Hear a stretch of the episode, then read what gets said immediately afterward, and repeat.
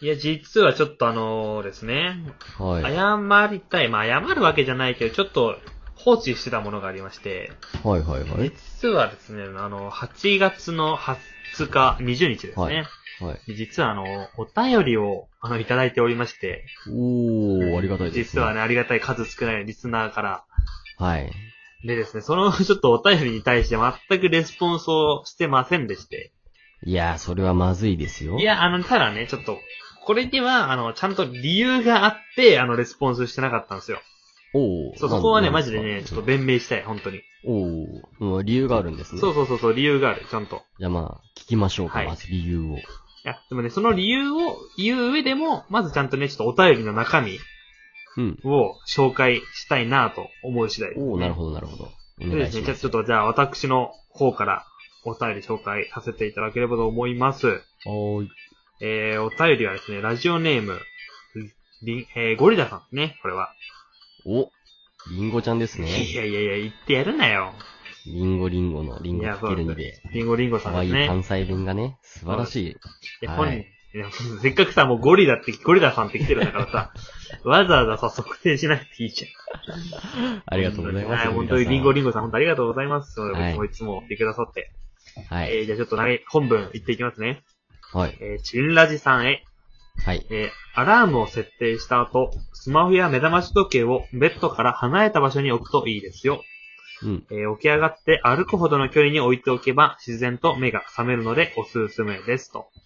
うーん。これは、あれあれれですね、あの、私がちょっと前にやったあの、朝起きれないっていうトークに対してのあー、はいなるほど。メッセージでなるしほどて、まあそ、のねうんうん、ゴリラ、まあゴリラさんというかリンゴさんですね、もうリンゴリンゴさんが ですね、こう、私に起きるアドバイスをしてくださってるんですよ。はいはい。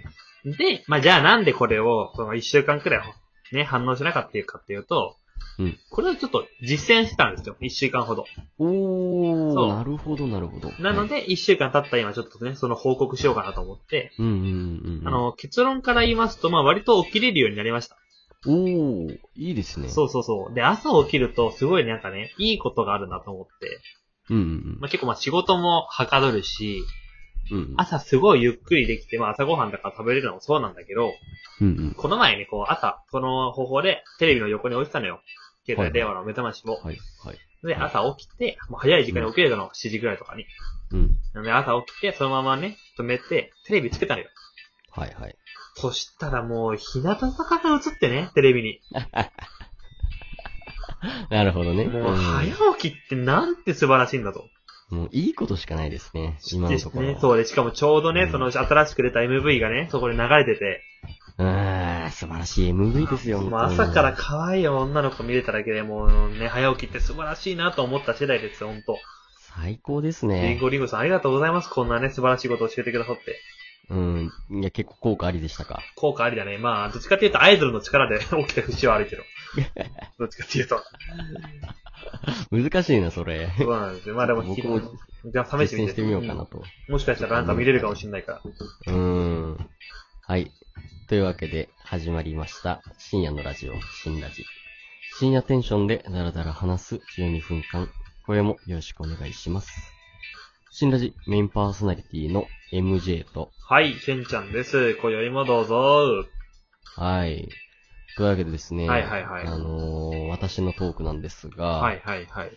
いやー、最近ね、ちょっと忙しくて、うんあのー、出社ね、まうたんテレワークだったんですけど、んうんちょっと会社にね、行かなきゃいけないことが何度かあってね、うーん、もうな、だってだいぶ君の声の張りがなくなったもうーん、普段よりちょっとまだお疲れ中って感じなんだけど、ん。ね、疲れが見えるあわ、これから。のーね、もうね、なんだろうね、テレワークになってから、もうんう、久しぶりの、いわゆる通勤電車なんですけど、はい、はい、はい。もうね、なんだろうな、朝が辛いプラス、ん電車っていうのが辛いね。だいぶ持ってかれるよね、あれ、やっぱ通勤っうて。んなんか、なんだろうね、なんだろう、日本人ってさ、よくこんなことが当たり前に今までやっていたんだなってことをさ、うん、うん。なんだろう、より実感したというかさ、まあなんかテレワークで気づけたことではあるよね、それが。うん。特になんかさ、都心の方なんてもう最悪じゃん。もおーう、今の言う言うようん、それをね、まあそこまでじゃなかった。やっぱりコロナ期間だったうんからうんさ。うん。もうそれだけでもなんかもう本当にしんどいなと思って結構ね、うんうん。ストレスマッハなんですけど、おー、溜まってるじゃん、もう。はい。でね、なんか最近ね、あの、はいはいなんだろう、5日で、うん。なんか24時間ぐらい残業してたのかなま、5日間合計。うんほう。まあだから1日5時間ぐらいですよ。はいはいはい残業で、なんかちょっとはーってこう疲れてたら、あの、終電がね、なくなった時間ぐらいに、はいはいあの、先輩に、今からカラオケ行こうぜって言われて、いい、元気だな、だいぶ。いや、ほんとね、いやーって感じで、うん。でも終電ないから、じゃあ行きましょうかってこうね、一緒にカラオケやってたんですよ。はいはいはい。そんな時になんか先輩にね、あの、どうしたのお前疲れてんぞって言って、まあ、言われて、はいはいやー、そりゃ疲れてるでしょ、みたいな。い。そんだけね、仕事した後だからな、まあなう。ん。いや、待って、えって、だって5日で24時間って、月間96時間ペースだよ、みたいな感じで、はいはいはいそ。こにね、あの、疲れてたからマジレスをしてしまいまして、はいはいはい。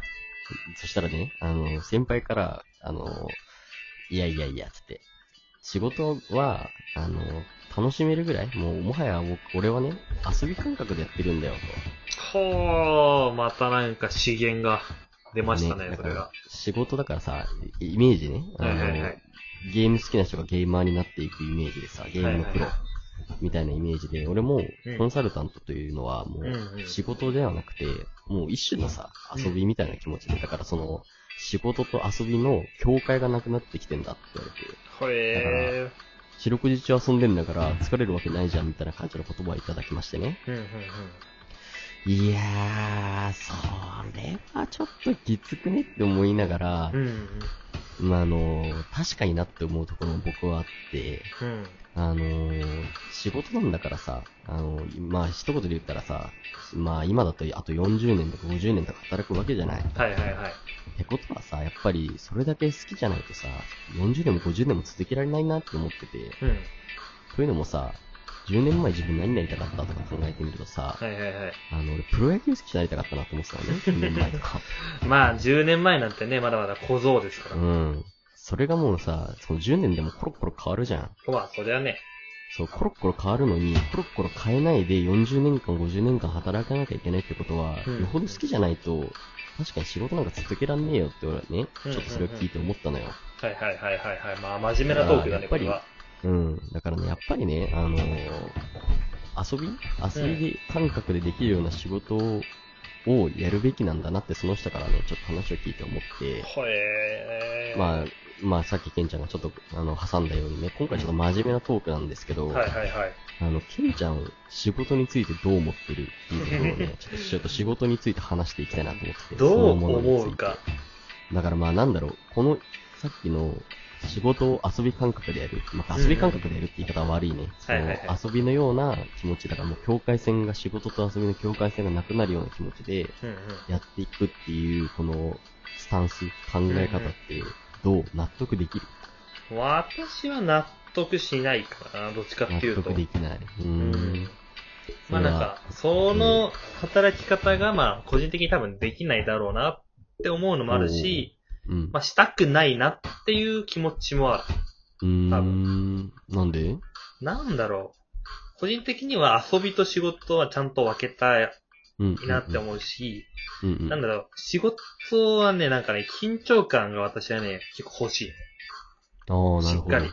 緊張感と責任感うんうんなるほどね。なるがあると、私は仕事は面白いなって思ってるタイプの人間。うん、でも、まあ確かに俺もそれ一理あると思うんだけど、うんあのさ、仕事ってさ、結局さ、あと10年もやってればさ、うんプロフェッショナルになっていっちゃうじゃない、まあね。まあそうなるとさ、うん結局余裕が生まれてさ、うん緊張感ってなくなっていっちゃうのかなって俺は思ってて、うんうん。そこでも緊張感を保ってやりたいと思えるのかなってちょっと思ったんだよね。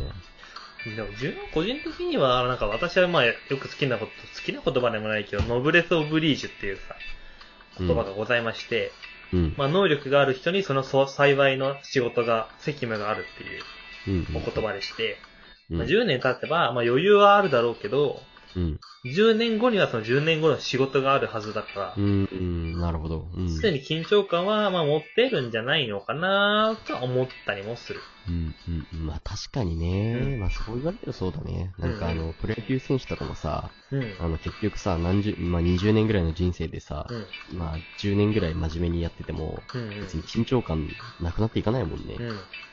30だったら30のさ、この、そうそうそう。クリーンナップを打つとかさ、その、ね、そのなん番、かせそうそう3番バッター、4番バッターとしての役割とかいろいろあるもんね。有名になればなるほど、だから若手のうちは、こうね、成績残さなきゃとか、なんか、目立とうみたいな。っていう緊張感あるけど、もう、上になれば逆にミスができないみたいな。うん、だんからそういう仕事の緊張確感かにねもまあ出てくるんじゃないとは思ったりもする。まあ確かにな。まあ若いうちはなんかさ、う10%んでも当たるやつをね、うんどんどんなんかさ、やってけって感じだけどさ、うん。年を取ると90%ぐらい成功してくるからさ、うん。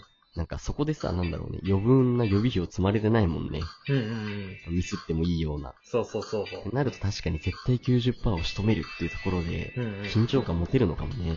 そうね、その緊張感が個人的にはやりがいにつながると思ってるから、ああ、まあ。こうまあなんかね、確遊にび、なんか遊びっぽく仕事できるのもいいと思うけど、うん。私はやっぱその仕事でしか得れないようなその楽しみっていうのがそこの緊張感とやりがいだと思ってるから。うーん、じゃあやっぱりあの、金ちゃんがディズニーの、ディズニー好きだけど、ディズニーのキャストとして40年間働くのはやっぱり厳しいと。そうね。それは厳しいかなと思った、やっぱり。うん、やっぱりじゃあ仕事は仕事、遊びは遊びで。だし、遊びが仕事になって遊びが嫌いになるのが嫌だなって思う。あー、なるほだど、かね。らディズニーで働くっていうのが仕事になって、その働くっていう行為が遊びごと嫌いになるのが私は怖い。